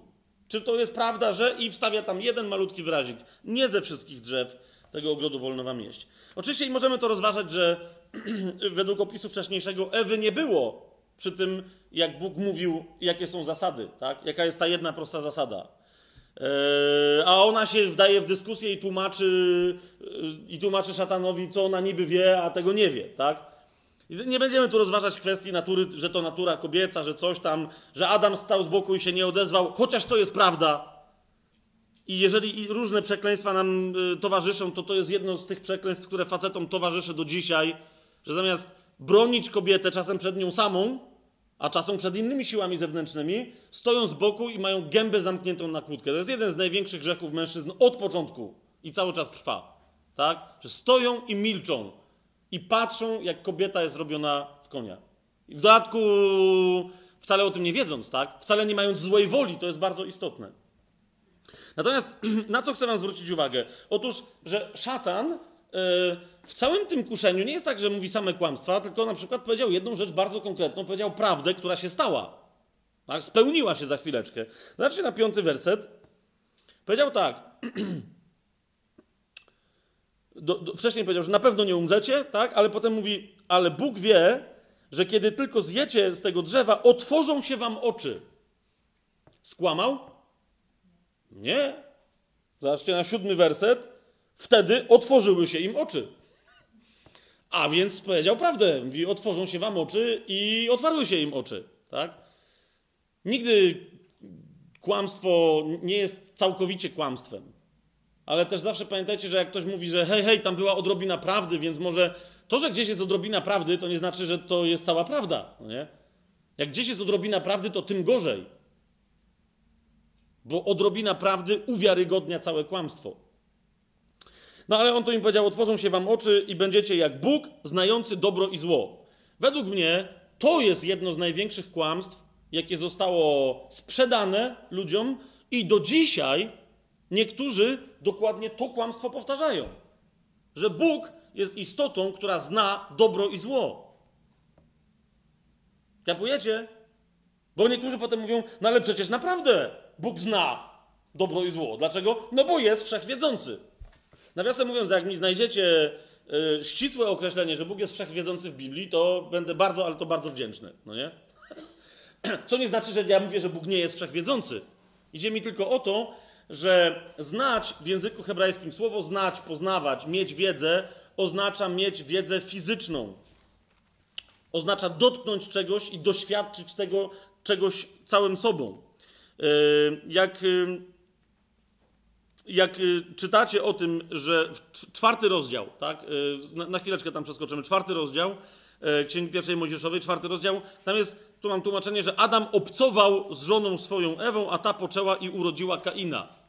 W niektórych tłumaczeniach będziecie mieli, że Adam zbliżył się tak, do żony swojej Ewy i ta poczęła i urodziła Kaina. Ale jakie tutaj mamy słowo po hebrajsku? Już mniejsza, nie będziemy tam się wdawać, tylko co ono oznacza i ma bardzo proste znaczenie. Otóż tu jest powiedziane, Adam poznał żonę swoją Ewę i ta, co zrobiła, poczęła i urodziła Kaina. Rozumiecie, do czego zmierzam? To nie jest tak, że oni się wtedy dopiero poznali, no nie? I na pierwszej randce zrobili sobie dziecko. Poznali się wcześniej.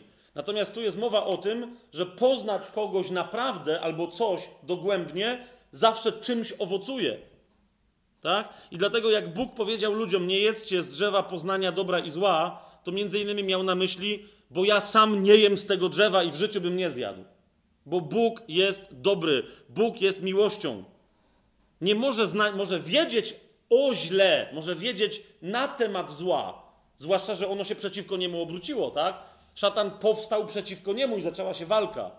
Ale chodzi o to, że Bóg nie może znać zła w sensie takim, jak Biblia o tym mówi, bo musiałby je czynić. Tak? Jasne to jest to, co mówię? I, i, I dlatego to najgorsze kłamstwo jest, jest tu przedstawione i do dzisiaj przez wielu najbardziej wierzących, rozumiecie, z, z, zachłannie i fanatycznie wierzących ludzi jest powtarzane właśnie to kłamstwo. Że rzeczywiście Bóg nie chciał się podzielić swoją sytuacją z ludźmi. Podczas gdy wcześniej jest swoją naturą nie chciał się podzielić z ludźmi. A jest przecież wyraźnie powiedziane, że stworzył człowieka dokładnie na swój obraz i na swoje podobieństwo. Identyko, tylko człowiek miał dorosnąć do tego geniuszu. I dlatego zbawienie w chrześcijaństwie na czym polega? Na tym, że umieramy w chrzcie, tak? I na tym, że powstajemy z czym? Z naturą nowego stworzenia, które jest naturą syna Boga, dziedzica Bożego, tak? Mam tą samą naturę co Bóg. Bóg mówi świętymi, bądźcie jak ja jestem święty. Jak to się może stać? Tylko kiedy się z nim spokrewnimy. Już nie ja żyję, ale żyje we mnie Chrystus. Każdy chrześcijanin może to powiedzieć. Kiedy się narodził, po to się rodzi na nowo, tak? Żeby umrzeć z całym swoim starym dziadostwem, żeby od tej pory wrócić na ścieżkę bycia takim jak Bóg i uczyć się tego, czego myśmy się w całej historii ludzkości uczyć nie chcieli i czego się przestaliśmy uczyć.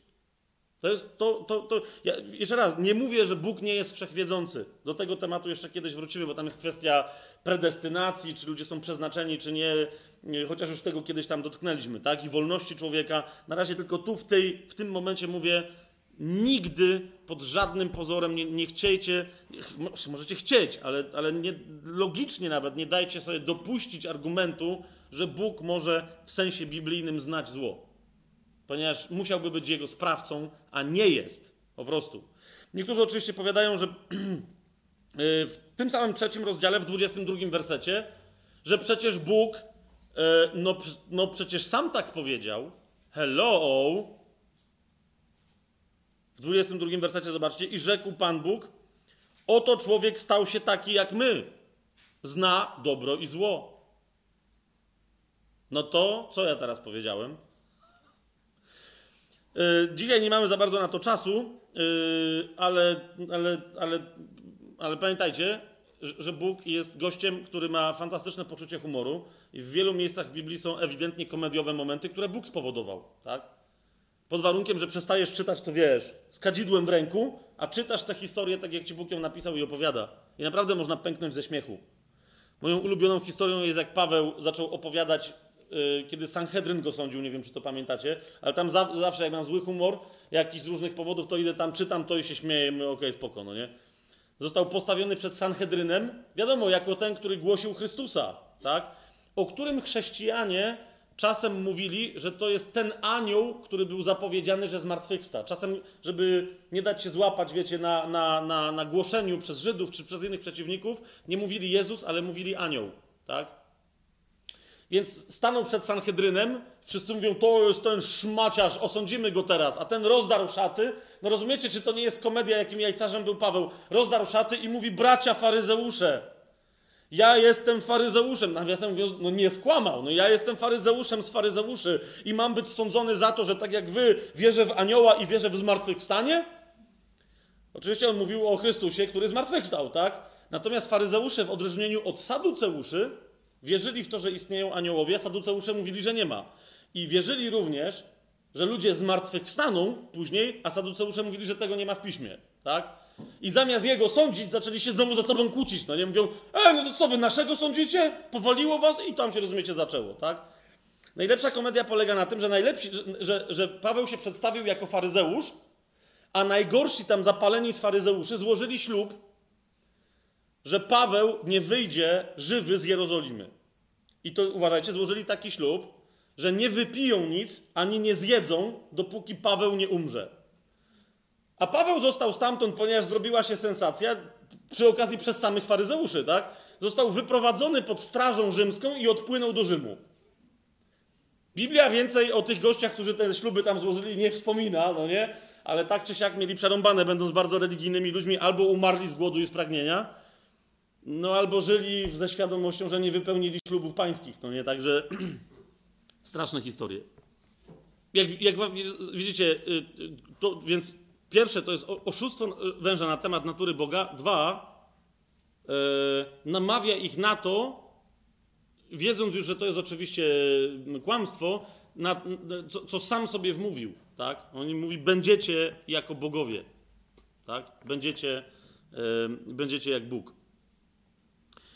Teraz yy, jeszcze na jedną rzecz chcę wam zwrócić uwagę. Jak wam powiedziałem, że wszystko, początki wszystkiego są, są w, księdze początków, Popatrzcie, co się stało z Ewą w szóstym wersecie, trze, momencik, trzeciego rozdziału. A kiedy kobieta zobaczyła, że drzewo, drzewo to ma owoce dobre do jedzenia i że były miłe dla oczu i godne pożądania dla zdobycia mądrości, zerwała z niego owoc i zjadła. Widać wyraźnie, że grzechem tu, jeżeli tu wszystko to należy nazwać grzechem, ale grzech de facto e, zrodził się gdzie? Najpierw w sercu, w zwiedzionym sercu Ewy. Tak? To nie było to, że ona zerwała, tylko najpierw doszło w niej do zmiany duchowej, a ta zmiana duchowa wyraziła się czynem. I dlatego też my zawsze dokonujemy jako y, chrześcijaninem się w ogóle człowiek staje przez dokonanie zmiany duchowej. Łaską bowiem jesteście zbawieni przez wiarę, nie z uczynków, żeby się nikt nie chlubił. Ale z drugiej strony, w momencie, kiedy dochodzi do, do tej przemiany w mocy wiary w chrześcijaninie, ta wiara natychmiast ma się zacząć wyrażać pod postacią konkretnych uczynków posłuszeństwa Słowu Bożemu. Tak?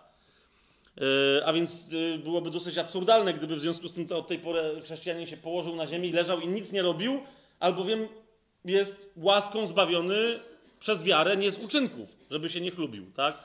Bo sam następnie ten list do Efezjan mówi, że no i dlatego możecie bezinteresownie wykonywać teraz uczynki, bo nie robicie ich po to, żeby się zbawić, ale po to, żeby wypełnić swoje osobiste powołanie.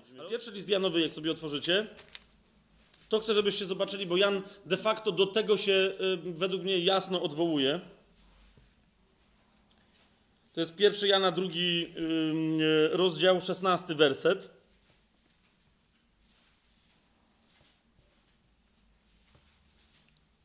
To jest jeden z jego sposobów opisania grzechu, tak? jak, jak on się rozwija. I że to nie, jest, to nie jest tylko tak, że to szatan musi robić, tak? Ale, ale że od czasu, kiedy Ewa to sobie zrobiła i, i Adam później, to to jest w ludziach.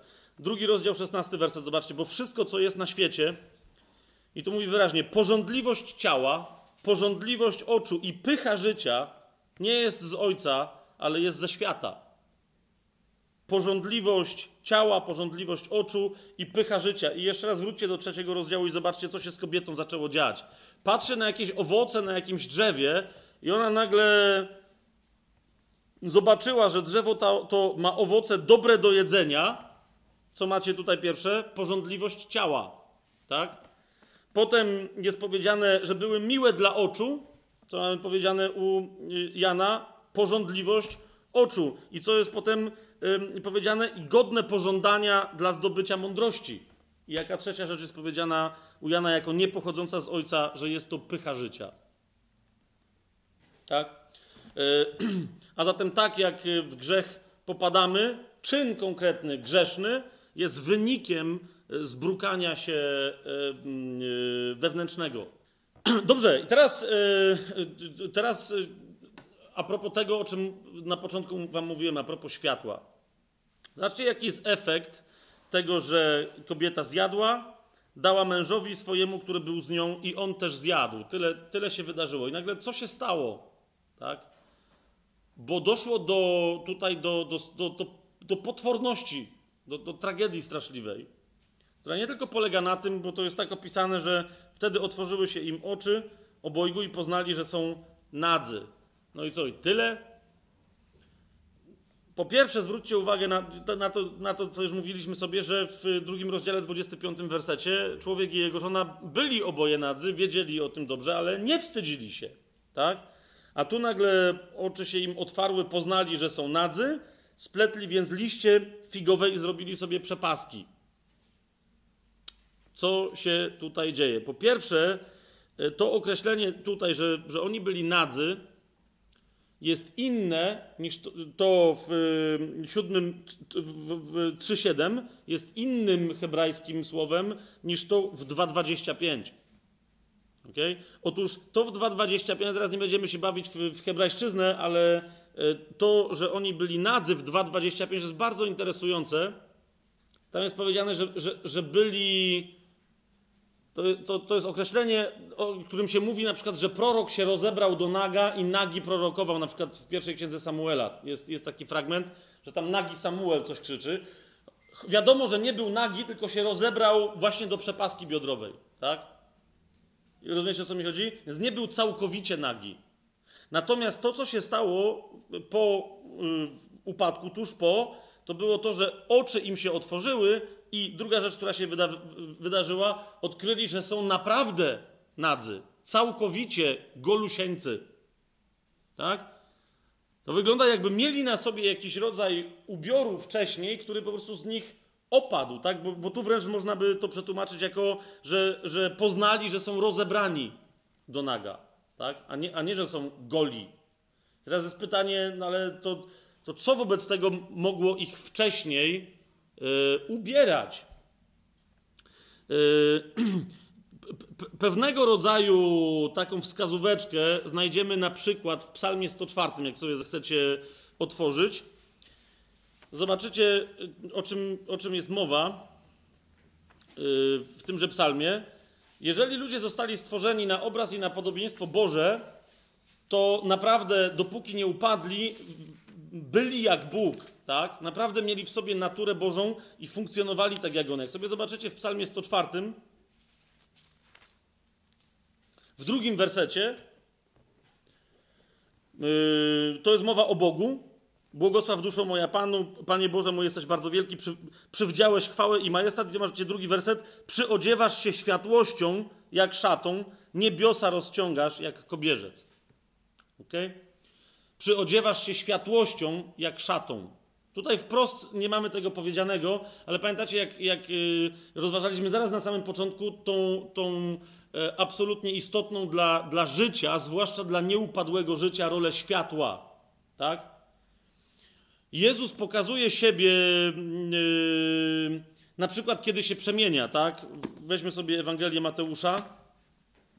Yy, otwórzmy. To będzie 17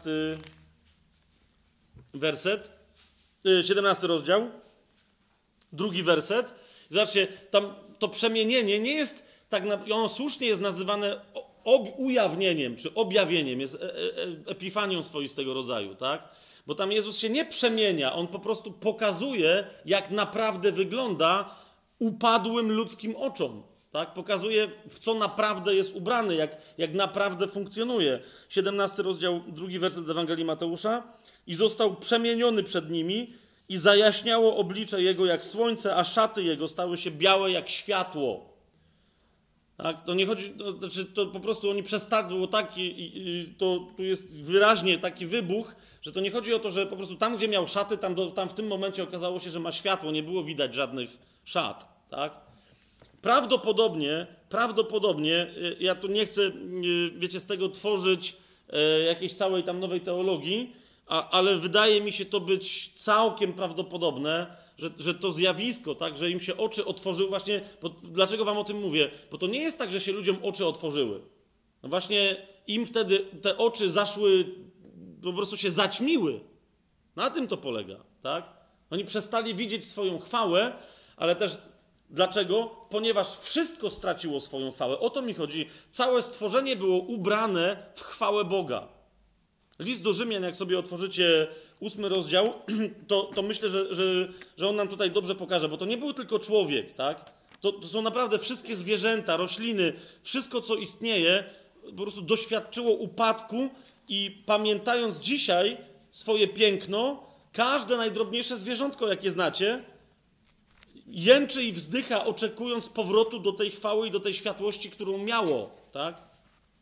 Y, list do Rzymian, ósmy rozdział, y, dziewiętnasty werset. Zobaczcie, co jest opisane. To jest dokładnie to, co się wtedy stało, tak? Ci ludzie zobaczyli, ale to oczy im się otworzyły na to, co zrobili, na to, co się stało, tak? List do Rzymian, 8 rozdział, 19 werset. Bo stworzenie z tęsknotą oczekuje objawienia się synów Bożych. Patrzcie dalej. Gdyż stworzenie zostało poddane znikomości nie z własnej woli, ale z woli tego, który je poddał, w nadziei, że i samo stworzenie będzie wyzwolone z niewoli skażenia. To, co ja nazywam upadłym światem, tu jest nazywane całkiem słusznie skażeniem, że i samo stworzenie będzie wyzwolone z niewoli skażenia ku chwalebnej wolności dzieci Bożych. Tak? Chwała Boża zawsze się wyraża pod postacią światła, i ona wtedy po prostu to światło w całym stworzeniu, począwszy od ludzi, zgasło. Wiecie, jak czasem jest taki, nie wiem, film o, że obcy przylatują, albo coś tam się dzieje, wybucha elektrownia i poszczególne dystrykty miasta się wyłączają i zapada ciemność, tak? To dokładnie tak wtedy się to wydarzyło. Po prostu ta, to, ta światłość nie usunęła się z całego stworzenia, ale została y, jej moc ewidentnie wyłączona.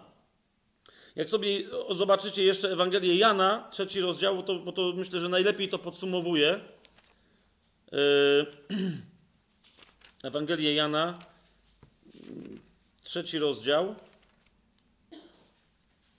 Zresztą, wiecie, jak jest tam opis stworzenia yy, całego wszechświata i tak dalej w pierwszym rozdziale Ewangelii Jana, tak, to tam nawet yy, ten wątek się wyraźnie pojawia. Tak? Że zapadła ciemność na całej ziemi wraz z przyjściem Chrystusa, który jest stworzycielem, który sam się objawia jako, jako nowe stworzenie i, i, i to nowe i stwarza na nowo tych, którzy, się, którym, którzy mu na to pozwolą. Zobaczcie, pierwszy rozdział, dziewiąty werset. O, o Janie jest powiedziane, że on przyszedł na świadectwo, żeby zaświadczyć o światłości, żeby wszyscy przez niego uwierzyli, ale on nie był światłością, miał tylko zaświadczyć o światłości. Światłością był Mesjasz, Jezus. I o nim jest powiedziane w dziewiątym wersecie, prawdziwa światłość, która oświeca każdego człowieka, to zupełnie swobodnie można byłoby też przetłumaczyć, rozświetla każdego człowieka, przyszła na świat. Na świecie był i świat przezeń powstał, ale świat go nie poznał. A więc widzicie, przyszła światłość, przez którą świat powstał i świat, go nie, świat tej światłości nie rozpoznał.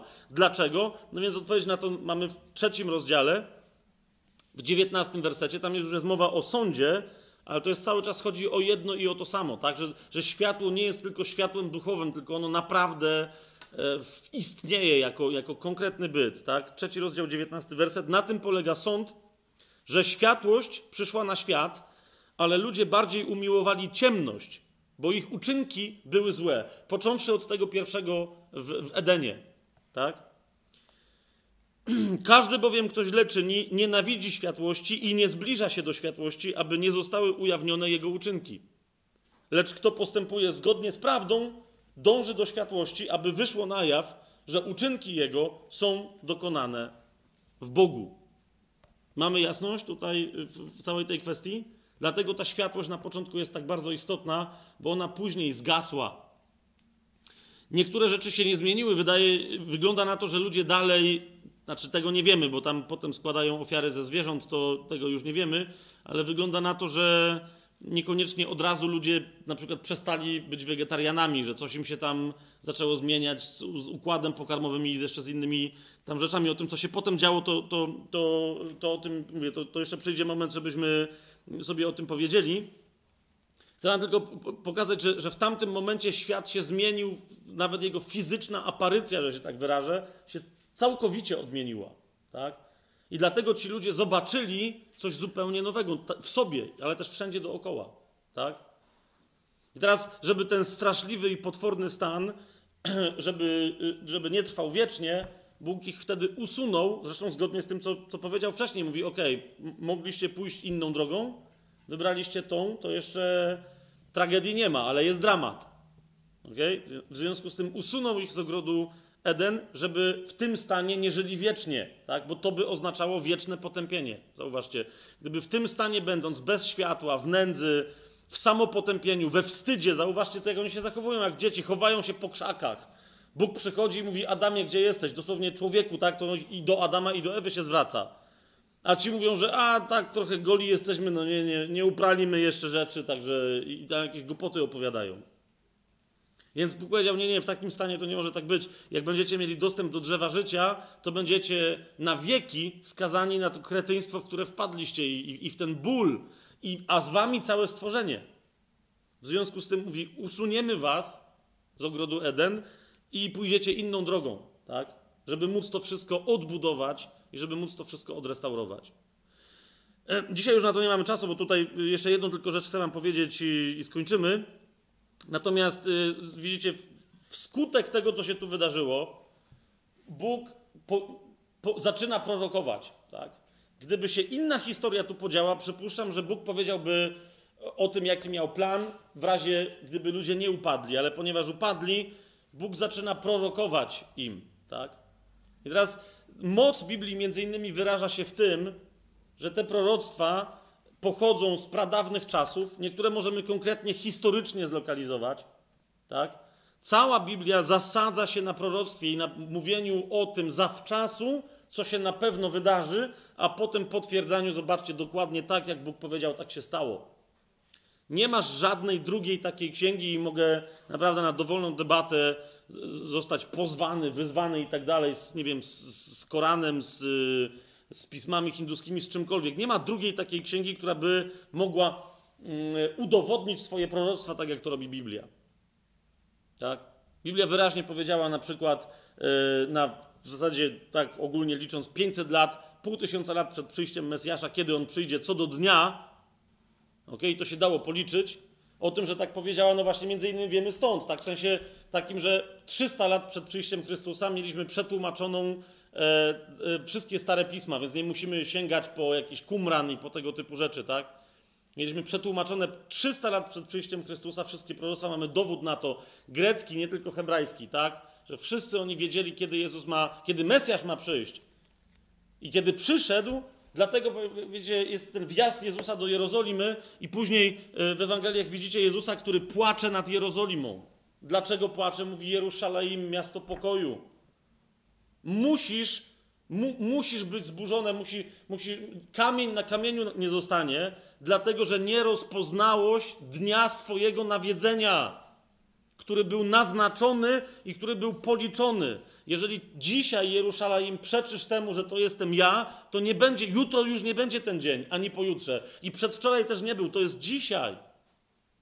To, to, jest to, o czym, to, co Daniel zapowiedział bardzo precyzyjnie, tak? W tej y, przepowiedni o, o, tygodniach lat, y, siódmy rozdział Księgi Daniela, dziewiąty i tak dalej. Też przyjdzie moment, że się tym, tym zajmiemy. Ale zaczyna Bóg prorokować, począwszy od tego sławnego szesnastego wersetu.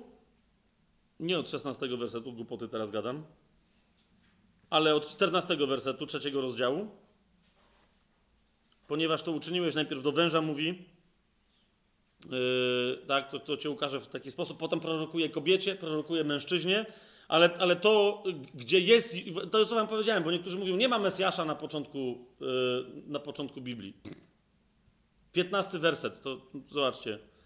Mówi do węża Bóg, ustanowię nieprzyjaźń między tobą a kobietą, między twoim potomstwem a jej potomstwem. Ono zdepcze ci głowę, choć ty ukąsisz je w piętę. Bardzo często później w Biblii, jak słyszycie o potomstwie kobiety, o potomku kobiety, o tym, którego rodzi niewiasta i tak dalej, to jest zawsze odwołanie do tego proroctwa. Tak? U Izajasza oto syn został nam dany, a, a wcześniej oto, oto panna pocznie i porodzi syna. Tak? To, jest, to, jest, to jest potwierdzenie tego, co jest nazywane wręcz przez niektórych teologów, akurat tutaj całkiem słusznie, protoewangelią, taką absolutnie pierwotną, dobrą nowiną. Tak? Zwiodłeś ludzi, ale syn człowieczy, właśnie dla, dlatego to jest tak ważny tytuł, syn niewiasty, tak? Zmiażdży ci łeb, dziadu. A to dosłownie nie tobie, tylko twojemu potomstwu. E, no, dlatego całkiem możliwe też, że tutaj jest mowa wprost o tym, który ma przyjść, będąc całkowicie zawładniętym przez ducha węża starodawnego, czyli o tym, którego Biblia w innych miejscach nazywa antychrystem, synem zatracenia itd., itd., itd. Tak? To będzie jeden, jedyny człowiek, który przyjdzie jako człowiek, który jest zapowiadany, że będzie się chciał wręcz jeszcze gorzej niż szatan, nie zrównać z Bogiem, ale wynieść ponad wszystko, co się nazywa Bogiem, tak? ponad Boga samego. Więc y, jak tu jest mowa o potomstwie węża, to jest całkiem możliwe, że nie chodzi tylko i wyłącznie o samo zgładzenie węża, co jest oczywiste, tak? ale także o to, co Paweł zapowiada, że Jezus zgładzi syna zatracenia samym objawieniem swojego przyjścia. Tak? E, ci, którzy byli z ducha antychrysta, przybili Jezusa do krzyża, e, ale zmartwychwstał, więc jedyne, co mu zrobili, to zmiażdżyli mu piętę, ukąsili go w piętę, tak? a on zmartwychwstając zmiażdżył e, wężowi i jego potomstwu. Ktokolwiek by chciał być jego potomstwem, zmiażdżył, zmiażdżył głowę. Teraz e, jeszcze można byłoby rozważyć kwestię, kto tu był winny, czy Adam, czy Ewa, zwłaszcza, że się surowe słowa w jednym miejscu znalazły na temat Ewy w Biblii. W pierwszym liście do Tymoteusza, jak sobie sprawdzicie, drugi rozdział, czternasty werset, tam jest powiedziane, że to wszystko przez Ewę i że to jest dziadówka kompletna i że kobiety w związku z tym się w ogóle nie, nie zbawią, jak on, tylko mają rodzić dzieci. Tam naprawdę tak to wygląda tak strasznie, nie? Tak, tak. Pierwszy do Tymoteusza, drugi rozdział. Yy, tam nawet przed 14 wersetem się to zaczyna. Naprawdę tam tak, tak pojechał, tak yy, od tam 11 wersetu nawet wcześniej, ale nie chcę tego nawet czytać, no nie? Bo to, żeby mi, żebym tu, ja nie dostał za Pawła od was, no nie? Ale tam kobieta niech się uczy w cichości i w pełnej uległości. Nie pozwalam kobiecie nauczać, ani się wynosić, wynosić ponad męża, jak jedzie tam twardo, nie? Natomiast powinna się zachowywać spokojnie. Co sobie kobieta w ogóle wyobraża? I teraz dlaczego? Zobaczcie, no tam jest 13 werset. Bo najpierw został stworzony Adam, potem Ewa. I to jest pierwsze wyjaśnienie. A drugie, i nie Adam został zwiedziony, ale kobieta, gdy została zwiedziona, popadła w grzech. Dostąpi więc zbawienia przez macierzyństwo, jeżeli trwać będzie w wierze i w miłości, i w świątobliwości, i w skromności.